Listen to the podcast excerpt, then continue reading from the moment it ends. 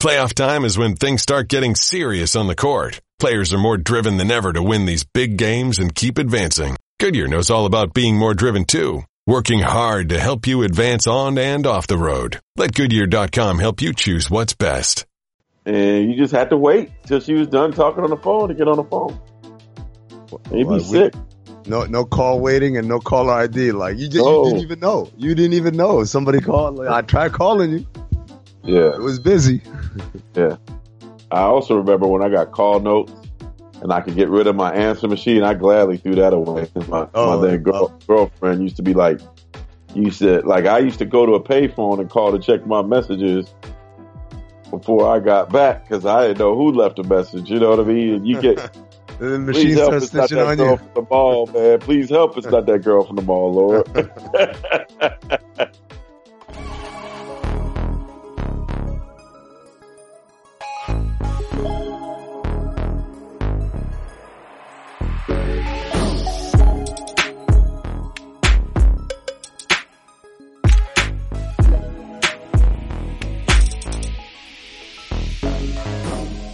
Run, run, AMCC for you. Welcome to another edition of Run AMC uh, in the Hoop Collective on ESPN. This is Marc Spears from ESPN's The Undefeated, the M and the AMC. Amin Elhassan, ESPN extraordinaire, do it all superstar. He's the A. He's in the house. What's up, Amin? What's going on, man? These intros, man, it's, it's too over the top. They're gonna start trying to. They're gonna start trying to We're look for we're losing listeners already. I'm messing them up. They're like Hey, Chris. Haynes. Chris, where? Hey, what's up, Uh, Chris? Up, oh, don't say it. Uh, Don't tell me. No. Third Yo. absence. Third this absence. guy, yo, he's got uh Derrick Rose like uh Iron Man streaker showing up. Yeah, man, he might need surgery on his head. I don't know. Waiting to hear back from him. No Chris Haynes. That's all right. We got a great guest today. Real great I'm guest. I'm excited for this. and you guys were last week. You guys had mentioned it at the end of the show and wanted to tease it. And I, I didn't say anything. I didn't say anything, but um, we got everybody's uh one one of their favorite characters and players in NBA history, uh, Baron Davis, Mr. Baron Davis, and um, you know, obviously Baron um played in NBA from after starting at UCLA from 99 to 2012. Uh, most notably, would you say with the Golden State Warriors? Yeah, I think that that would be his most. I think I think that's a franchise that people associate him with the most. Yeah, yeah. I'm, I'm gonna tell you my my favorite actually Baron story was before I met Baron. Um, they had a guy, and I mean, I wonder if you remember his name. It was this in, in the '90s. There were all these guys that were supposed to be the next Michael Jordan. Mhm. Like Randy Livingston before he got hurt was supposed to be the next Michael Jordan. Grant Hill was supposed to be like the next Michael Jordan. Another guy that was supposed to be the next Michael Go- Jordan was Schea Cotton. Oh yeah, the he was one probably the most hype high school player prior to you know pre LeBron. It was like Yeah. Schea Cotton, Lenny Cooke, and uh uh uh Felipe Lopez. Yeah, Those were like the I, I, I think Schea Schea was probably the highest of them all. I'd probably say Randy number two. Randy Livingston was so big that he went to uh, Newman High School in New Orleans and was more famous than Peyton Manning while he was there. That's how big he was. And then he blew his knee out before he got to LSU. But so I was working for the LA Daily News. Uh, I worked there from like 90, 97 to 98. And I, I go see uh, Schea Cotton in this uh, 1997 like LA All Star game at the Old Forum. And I, I remember he had one dunk that was just absolutely amazing, man, where he looked like he jumped out of the rafters and everything. But at the end of the game, I was like, man, this other kid, this other kid I saw, he looked better to me than Schea Cotton. And that other kid was Baron Davis. Huh. And uh, uh, obviously he went on to a much better career than Schea Cotton did. I don't think Schea Cotton even made it to the NBA. I think his brother did, but Baron but Schea never did. But you know, uh, Baron Davis was certainly um, a kid that I remembered, and he he, he had a fascinating uh, basketball career at UCLA and in the NBA. And he actually even had a stint in the D League in Delaware for a quick minute. One of my favorite stories is, you know, obviously video replay is a is a kind of a feature of the NBA and and really uh, all the professional sports do it on some level or another. But for the NBA, one of the kind of moments that really pushed the ties that we need video replay was Baron Davis hitting uh, what should have been a game winner uh, in the playoffs against Orlando. Um, and it was, I want to say there was point three on the clock or point two. It was a very small amount of time. And so he caught and shot. And because of the Trent Tucker rule, they said, "Oh no, no, you can't catch and shoot in that much time." But then, uh, when they went back and slowed down the tape and went frame by frame, he actually got the shot off in time. They should have won that playoff game. Uh, the Hornets. But did it count? It didn't count. They waved it off because of the Trent Tucker rule. They said it's not enough time for someone to catch and shoot automatically because that's how they used to do. They used to yeah. just say because that Trent, uh, the, if you guys remember in the '80s, Trent, Trent Tucker hit a game winner, and it was clearly like that dude caught, like the clock just started slow because he caught and gathered and turned and shot, uh, and and then the Knicks ended up winning that game, and so they created the Trent Tucker rule, which was if the clock, I want to say point three was the, the amount of time, point three seconds uh, is not enough time to catch it, gather, and shoot. You can t- tip it in, you can touch it in, but you can't catch, gather, and shoot.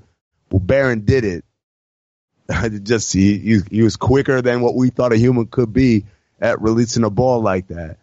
And uh, because they ended up not winning that game, uh, they ended up. Well, that was like one of the moments. It was finally the last straw that said, "Okay, we need to have video replay to determine whether these guys are actually making these shots or not." Wow. So he lost the game he shouldn't have lost, and then changed the rules in the process. Yeah. Uh, he, you know, he he was he was such a special player. Uh, just a rare combination of big guard, just strength, um, but at the same time, really, really skilled. Um, just uh, I, I I can't think of too many guys who who are are who are on that level. Even today, even as we have this golden age of guards, I mean, I guess it would be Russell Westbrook, but he was more skilled than Russell Westbrook, I would say. Yeah. And he was one of those big guards too. Yeah.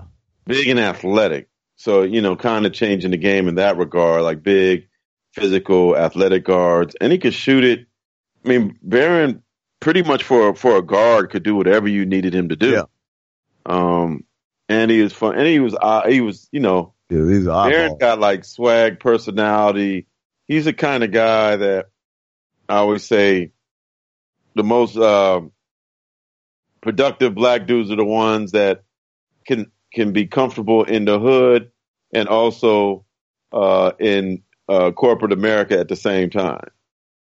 Talk, could be as comfortable talking to a drug dealer as they are talking. Mark, that's what I want to talk to him about because you know even though he grew up in in L.A. and in South, South Central, Central he went to a really really white high school that wasn't known for athletics. Yeah. It was known for Hollywood people send their kids to this school. Yeah, crossroads. So yeah, so I'm curious at how he ended up there, you know, because you would think if I'm going to go to a, a, better school outside of my neighborhood, it would be something with a some sort of athletic kind of like. Played with um, Austin Croshere too. Oh, Austin Croshere played there too. Yeah. Yeah. yeah. So he so had a. Uh, I'm, I'm gonna go through some of the alumni of his school. Um, Damon Wayans Jr. Jr. Yep. David Lazarus. Isn't he a big time actor or something?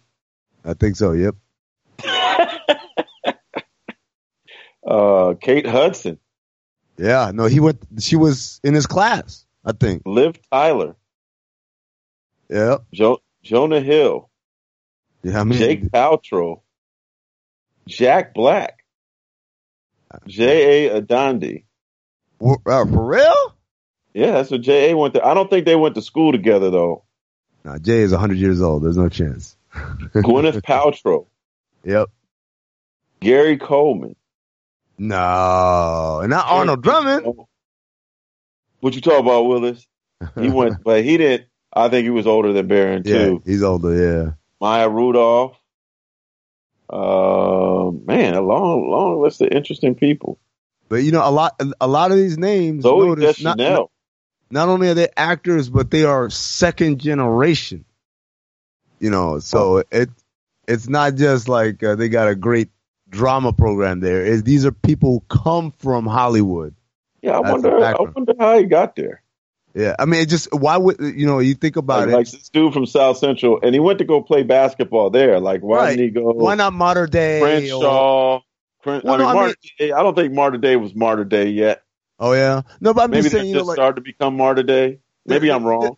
there are schools that you know they're good schools, but they have a they're known for their athletic programs, and that's why you know kids go there. I know, for instance, in in New York, all the Catholic schools, guys will go to Christ the King or Holy Cross or or uh, or Rice, R.I.P. to that school, um, because uh, you know obviously it's a better uh, higher quality education than public schools, but also their athletic programs were all really good. So, you know, if you went there, you know you were going to be in front of the right uh, eyes. People people were going to take notice of you. For him to go to a school that, like I said, it looks like it's mostly known for its drama department. Yeah, That's and, it, and, costs, and it now costs thirty eight thousand dollars to go there too. good lord, Whew. So another thing we, we definitely got to talk about, Baron, on uh, is the We Believe team, which Yeah. I don't know of any other. You know, go being a Bay Area native, I always found it interesting, and and and I'm gonna get beat up from Warriors fans for saying this. Like how highly regarded Run TMC was, and you know, obviously we still our nickname from them in Run DMC um, how highly regarded Run DM Run TMC, which was uh, Tim Hardaway, Chris Chris Mullin, and Mitch Richmond, they never got out out of the first round, right? yeah. Well, I mean, It- it's not like they were losing to the bum teams. Too. Yeah, but they didn't really like. I never like they were so like high. Like Mitch Richmond only played for the Warriors for two seasons. Yeah. Right. yeah, And then you look at run at, at the We Believe team, which was great and and it was fun, but the Warriors have had had so much losing since winning a championship in '76. They had so much losing that just making it past the first round was like amazing. making it to the playoffs was amazing. Like like Mark, this team is they like missed they, they missed they the win a playoffs. like. Like, can think you about think of a, like a Lakers team? Like, oh man, these dudes made it to the second round and they're still like revered. So, so check this out. The last time before the We Believe team, the last time the Warriors made it past the first round was in 1991, Yes. right? Then the next 92, they made it, they lost in the first round. 93, they missed the playoffs. 94, that was a Chris Webber year. They lost in the first round. And then they didn't go to the playoffs again until the We Believe team. So, I mean, and this is why when people talk about what's the greatest fan bases in the NBA, a lot of fans, I think, think we say Warriors because they're winning now, obviously, and they're Yeah. the bell of the ball. But it's because all of these years when they were terrible, that gym was packed. And like to your point, teams like Run TMC and We Believe are thought of like you would think these guys won Oh. seven championships in a row. The way that people remember those teams and cherish those teams and those players. So Man, I, I used to, as a kid growing up, you know, following the Warriors and everything, I remember the mentality as a fan was like, yo, they're only like, it's two weeks left and there's four games out of the eight spot. They still got a chance. like a championship to Warriors fans before the Curry era was just making it to the playoffs. yeah.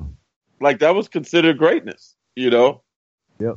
So it'll be interesting to see with the success of this team. I mean, look, We Believe team always is going to have a special place, but these guys win two or three more championships. It, it, it kind of like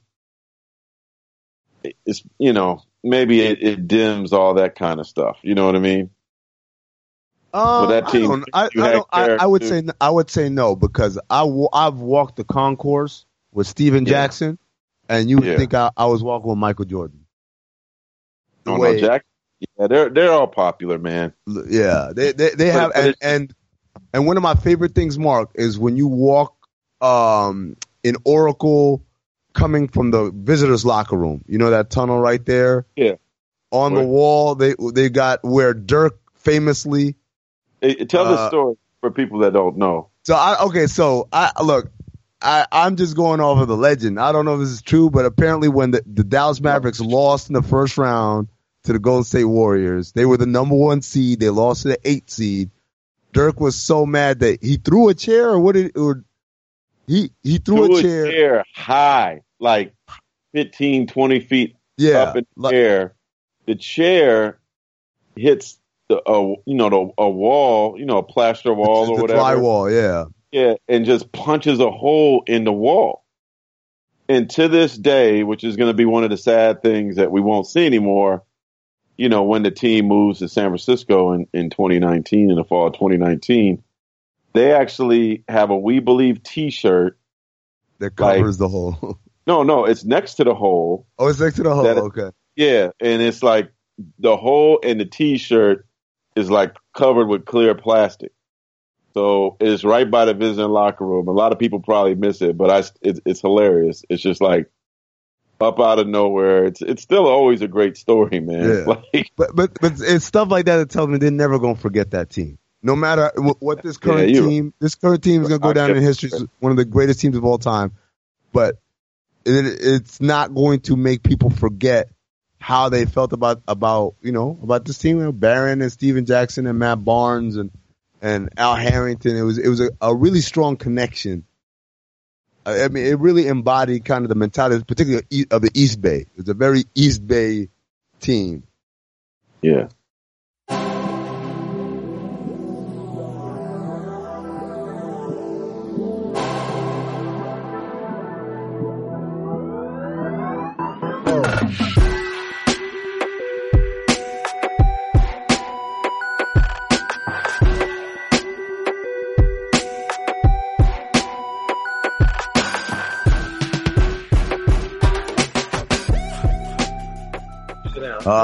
See, Mark, you don't know nothing about this. The joys of parenthood. Sorry, guys. Yeah. What you get? Problem. This is entertaining. Anytime y'all want to start, man, don't look like this kid going nowhere.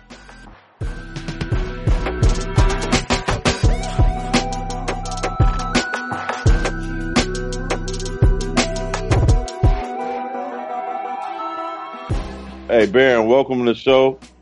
Appreciate you coming on. And um, first of all, with us being the Christmas season, man, I, I want to see if you could uh, explain Black Santa to everybody and if tell them why, if, if they need a a beautiful or ugly sweater, you can make it happen for them. Man, no, it's just you know, for me, it, it's a good time of year. Um, you know, I launched this uh, this character and this brand to really just, you know, kind of play my part. You know, I watch I watch a lot of now because I get kids. I watch a lot of animated movies, and I always did. You know, and I always thought, you know, some of the best storytelling and animation and and you know just kind of like those family movies and things like that. And uh, you know, with Black Santa, it's just really like you know, it, there's never been um, a holidays that really like celebrated culture or or really holidays celebrated, you know, the spirit of like, you know, who we are as a people or, you know, what I would like or what I look like. So for me it was to create this Black Santa figure as somebody who was one that everybody could relate to and um, you know, show a world and create a world of storytelling where, you know, people from all walks of life and color, you know, uh, and background can have relatable stories. So how how's the company doing, and and uh, what what kind of products do you guys have available? Uh, yeah, that was my son, man. I was just mad dogging my son uh, for interrupting my interview.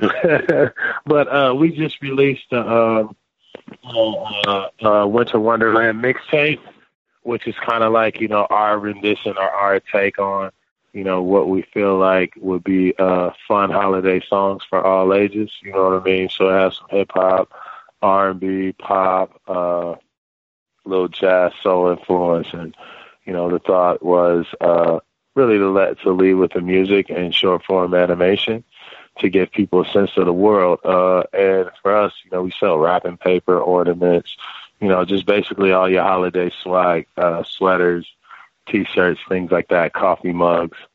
Um, but it's a cool company. It's a cool, exciting company. Um, and, you know, I think the, the best part about it is getting to, you know, to look at people, getting to see kids, get to see the look on their face, you know, and, and the parents really appreciating that, you know, they have a Santa Claus that they can relate to as well. You haven't been retired too long, but what do you th- hope that basketball fans remember about you? And what do you think your biggest moment was in the NBA? Uh, I would say for me, just more so being like uh, the trendsetter. You know what I mean? Uh, a guy who you know kind of defined defined the culture you know what I mean? And you know, just kind of kept expanding what what we could do as NBA players. You know, both on and off the court.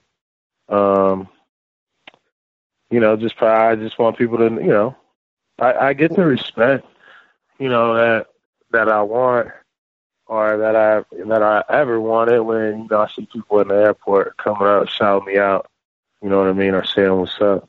Um, you know, that's a lot of love. And then like, you know, the relationships that I have with a lot of dudes in the league and, you know, just uh the mutual respect, you know, that's all I ever wanted. Don't you think it's weird when you played, you know, you were a guy who was famous for having interests outside of basketball, whether it was directing or or or, or acting or, or all these things. And at the time, the culture around basketball was like Baron's too distracted with this, that, and the other. And now when you look at guys around the league, the stars of this league, they're basically doing the same things, whether it's fashion, whether it's Hollywood, entertainment, what have you. And that's not really a, a big deal. Like we kind of embrace it about the stars uh, today. Um, yeah. Did, you ever think about that? How weird that is? Yeah, it's super weird, man. But you know, at the same time, I knew what I was doing. It was really just being the first one out there to do it. And, you know, sometimes you got to like lead first. And I just wanted people to know like we, we're more than that. And now that you see a lot of dudes like with film companies and fashion companies, you know, it's just like being able to branch out and the fans like it's got to be somebody that take you know that take the blame for it. Uh, uh, but I, I didn't care, you know what I mean? Because I was like that was who I was. That was my swag, and you know that kind of helped me uh, do better on the court. You know what I mean? Is is what else am I gonna do with these ten hours I got before I gotta go to bed and go to practice again? You know. Before you came on, we were talking about your background, where you grew up, and and how you went to a high school, uh, a private school that really wasn't known for athletics. It was known for kind of being a, the where the Hollywood people send their kids. How did you end up at Crossroads of all schools? Well, my grandmother didn't want me to go to a school in the neighborhood, you know, and um, at the time, uh, my AAU coach, um, he worked for K Swiss, and they sponsored like four high school teams. And my grandma's best friend was my elementary school nurse, and they used to talk every day about you know one of my best friends that got murdered uh, the year before I went to Crossroads. So it was just really like a ploy to try and get me. Everybody was trying to figure out how to get me bust out or go somewhere else. And just so happened, um, my U coach, he was uh he had a, a, a like he was sponsoring like four schools, and he saw a kid at Crossroads who was like short who played varsity and he was like, "Yo, Baron could do that because he probably may not grow. You know what I mean? So like he could probably thrive in a school like this and play varsity and like, you know, go on to college and, you know, at least try and get a good education. But, you know, he would be a good kid to like put out of school, you know, try and get into a school like this.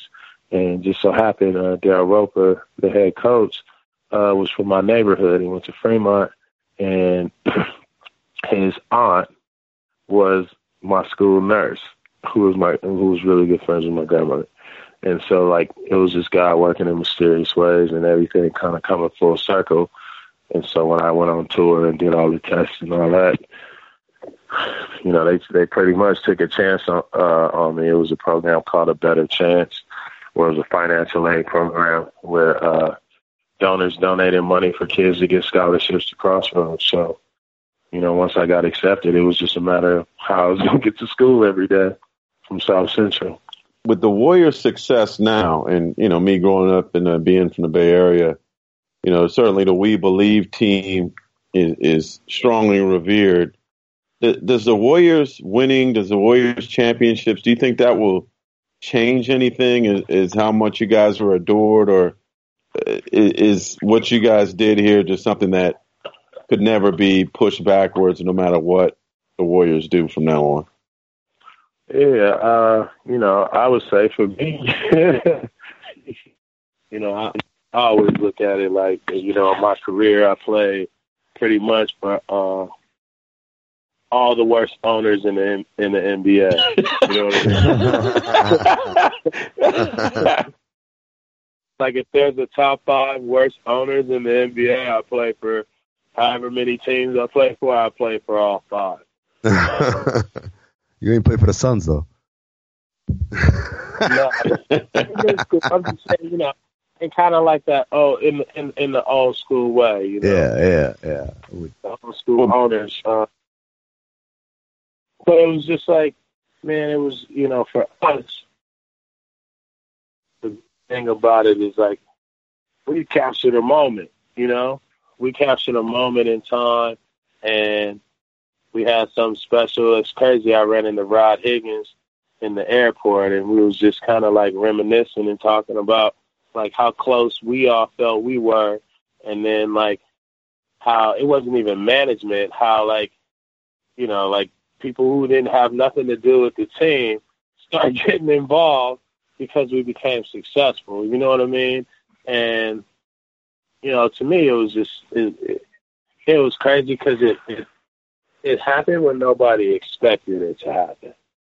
And so for you know, and if you're a fan in the Bay Area and you live in the Bay Area, you know, uh it was it was dead. You know what I mean? Like the Warriors was dead. And uh there was no hope. And, you know, for us when we did that it just it gave one, it gave the Warriors hope. Two, it's it, it shined a spotlight on Oakland and Oracle, Three, players start saying, "Hold on, hold on, hold on, hold on. What's going on up there in the Bay Area? Oh, it's popping. It's a great place to play. It's a great place to live." And so eventually, it became, you know, the place to be. Nobody was paying attention to it until we got there and kind of, you know, kind of made it home, made it made it a destination. Speaking of the worst owners, I I remember talking to you, and and I I don't think I've ever seen you have more despair in your eyes than when you were dealing with the stuff with Donald Sterling, with him, the owner actually heckling you during the game. What do you remember about what he said to you those times, and eventually, what were your feelings when he got pushed out of the league for his racist ways? For me, man, I say this: I, I the day and I say I said this I said this a million times.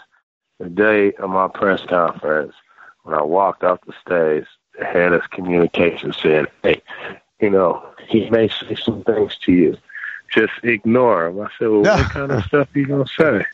He was like, "Man, the dude could say anything. He just don't have a real good understanding of people and what he says. He's loopy." I said, "Man, he better be careful what he say to me because I ain't like the rest of you." and I walked uh-huh. off. And I didn't think nothing to it until I was like, yo, uh oh, this dude's racist. I Yeah. can't play for no races. You know what I mean?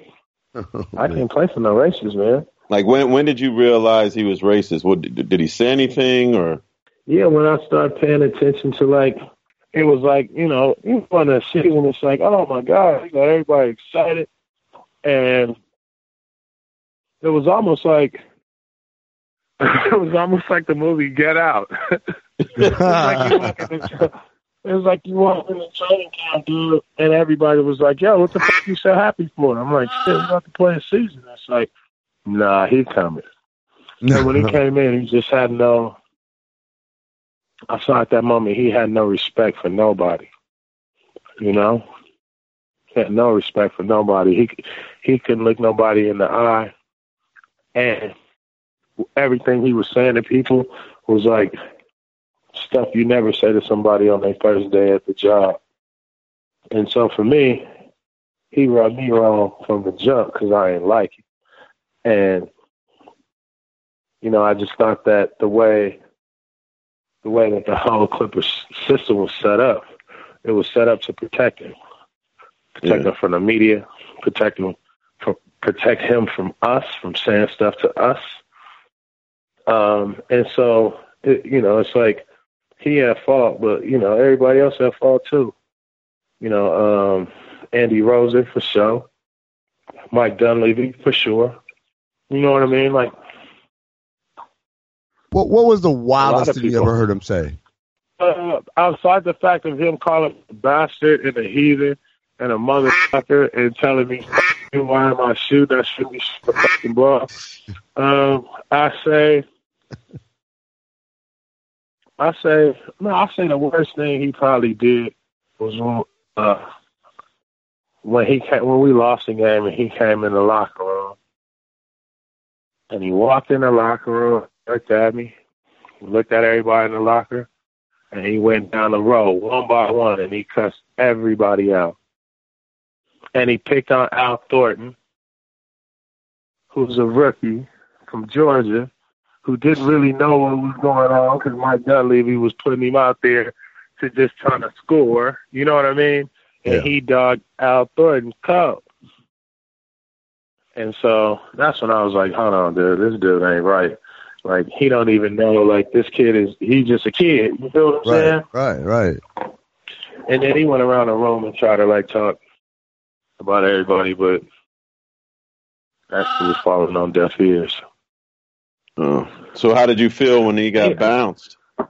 And when all that stuff was going down with him and and Man, I felt like I I felt like I felt like this, man. You know what I mean? A girl, a girl outed him. Yeah.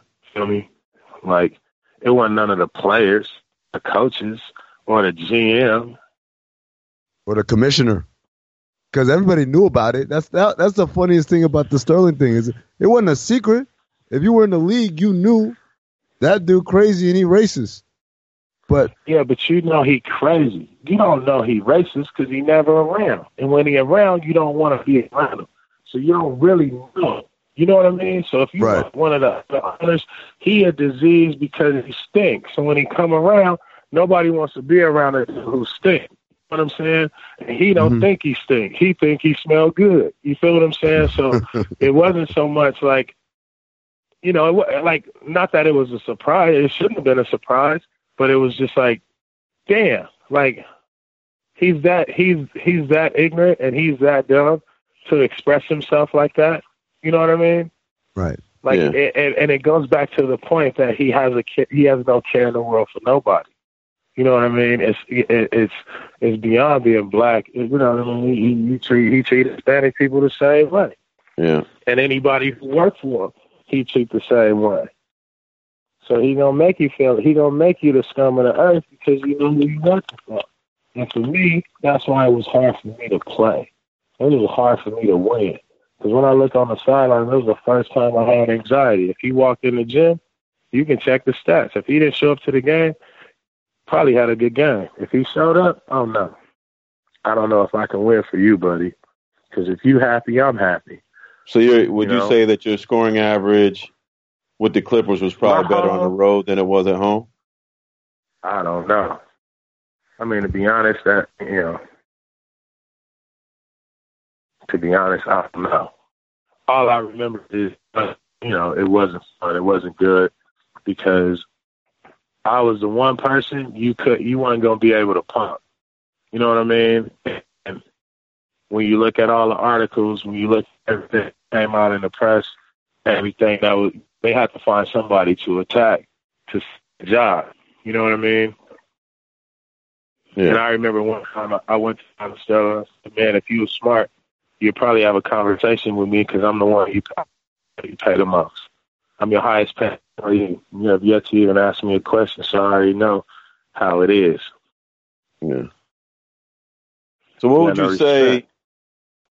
I'm sure. I'm sure. Uh, those were the darkest days. What, what were the best days for you? Was it the All Star games? Was it um, nah, the, the uh, We Believe time? Or? Like my early years in the league, you know, um, I was saying, you know, every year had every year had its had its fun. You know, I can't say like it, it was completely dark at the Clippers because you know one year when Lucas was there, and you know we had a, a good a group of guys that we just went out with every day. Um, so it's just a year to year, up and down. You know, my beginning uh, in Charlotte was great, but you know, my I remember my first year, uh, Bobby Phills passed away, so that was hard. You know what I mean? Um, you know, in the Warrior time, that was that was only like really like a good year. It wasn't even a year and a half. You know, because those guys came mid season, and then after the next year, they kind of broke us up. So, you know, New York was fun. You know, um, even though I got hurt, I probably had had a lot of fun in New York. Um, you know, Cleveland was fun. I felt like everywhere I went, I kind of had an opportunity to like turn it around and uh, bring some excitement. You know, I, I brought some excitement everywhere I went and left them, you know, with a cool opportunity or a draft pick or a number one pick that they was able to be able to like go on and do stuff with, you know. So, so I'm kind of like the, the good luck Chuck. I'm like the good luck Chuck to some of these teams.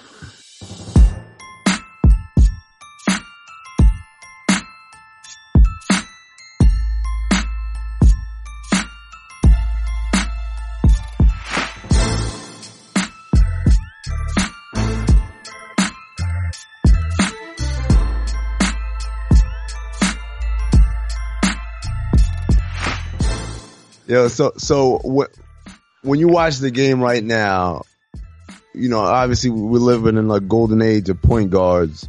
Um, we got scoring point guards all over the league. Uh, kind of the, the, the most exciting players uh, seem to play at that position. Who, who's the guy that you enjoy watching just from a, man, that may, uh, you just feel good when you watch that person play? Uh, you know, James Harden for one, but you know, I like these young dudes. I like uh, John Wall. You know, obviously Steph Curry is killer, uh, but you know, Kyrie, Dame Lillard, um, you know, uh, Kemba Walker. I like how he get down. Uh, and then, you know, a lot of these young, and these young PGs as well, the, you know, uh, De'Aaron Fox, Lonzo Ball, um, you know, Dennis Smith, love his game. Uh, who else? Uh, Donovan Mitchell. I love how he get down. So it, it, oh, you really watch it. Uh, yeah, it, yeah. You know, uh, I even like the little kid down at uh, Phoenix, uh, Mike James and Devin Booker. You know. Yeah. So I like the, you know, I like big guards, combo guards. You know, I, I, I'll be, I've been watching, I've been watching a lot. Um, but yeah, this is definitely a golden era with point guards, and you know, you got Russ up there at the top, and you know, guys like that. So, you know, it, it's fun to watch for me to see the matchups and see who will take take advantage of the matchup. I was uh, glued in on that Washington Portland game, and then uh, my boy Bradley Beal just went on ahead and dropped 51. So you know what I mean? It's it's anybody's night in the NBA. Uh, you know, in this era. What advice would you give to a player entering the league now and what advice would you give a player exiting the league now? Uh, I would say entering the league is stay patient. You know, work hard, stay patient, stay focused. And then the dude exiting the league is to um, give back. before you leave. You know what I mean? Make sure you give something back because we've been fortunate to like no matter what it is, roller coasters up and downs. We've been fortunate fortunate to do a lot. So you know, I think it's important for now, like those veteran guys, to like give back and make sure, like, you know, you keep the game alive, you keep the history alive. Um, you know, you keep the '70s, the '60s. You know what I mean? Kind of like those stories can't die. Um, and you know, just give some back, give some back to these younger dudes playing your position, and help them become great. I gotta ask you this: as a UCLA uh, guy what do you think about uh, what happened in, in, in China and how it was handled and uh, the uh, the middle ball kid ended up leaving. I don't know if you talked to their family or anything, but what was your take on that whole situation? Uh, for me, you know, uh, you know, the first question I ask is uh, who, who gave them the rules? You know what I mean? Like, you know, if it's my squad or you know I'm gonna make sure that you have the fear of God in you before we even get on the planet. and the focus is about what we're doing. Um, I think the kids was being silly. You know what I mean? Like any college kid would be silly.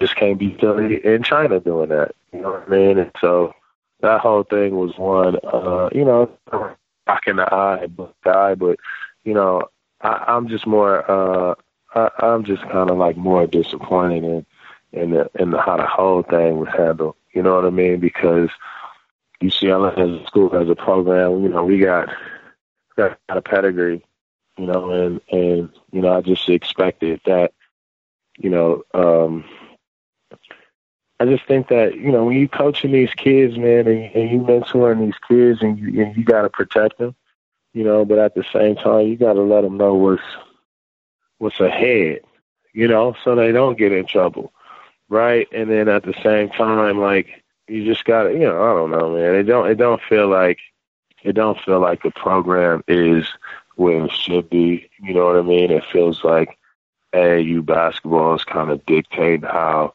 the UCLA program is being ran. We got incredible kids. You know what I mean? All those kids, Cody Riley, you know, Gelo, um, you know, those kids, all those kids are great, man. You know what I'm saying? And so they're great kids. They're they're good kids. They're around all summer. It's just an unfortunate thing, but I think that you know we have to start looking at our pointing the finger at the adults sometimes. You know, because the adults are responsible for uh, you know, one, not just chaperoning them, but but helping them to become men and helping them become professional men and represent the university and themselves, more importantly, families, in the right way. Because they got they all three of those kids have a golden opportunity to play at the next level. So you know, and as far as LaVar, like taking his kid out of school, it's like I don't, you know, that's on him. You know, uh, he doing what he see fit for his family, um, and when you look at it, man, that's that's just how the game. That's how the game is now. You know, it's different. So it, it's hard to kind of like lend an opinion. There's no right or wrong anymore. It's like, you know, you can do what you want. Yeah. Now, Baron, before we let you go, uh, tell everybody the website and how they can access it and uh, check out the swag on uh, Black Santa. Yeah, man. You know, blacksanta.com, man. Support the movement. Uh, check out the mixtape on iTunes, SoundCloud. It's called the Winter Wonderland Mixtape. Well, Baron, man, continue success. Best of luck. Look forward to uh, crossing paths with you in the future, man. And uh, yes, sir. We out, bro. Thanks, man. I appreciate it. Thank you, guys.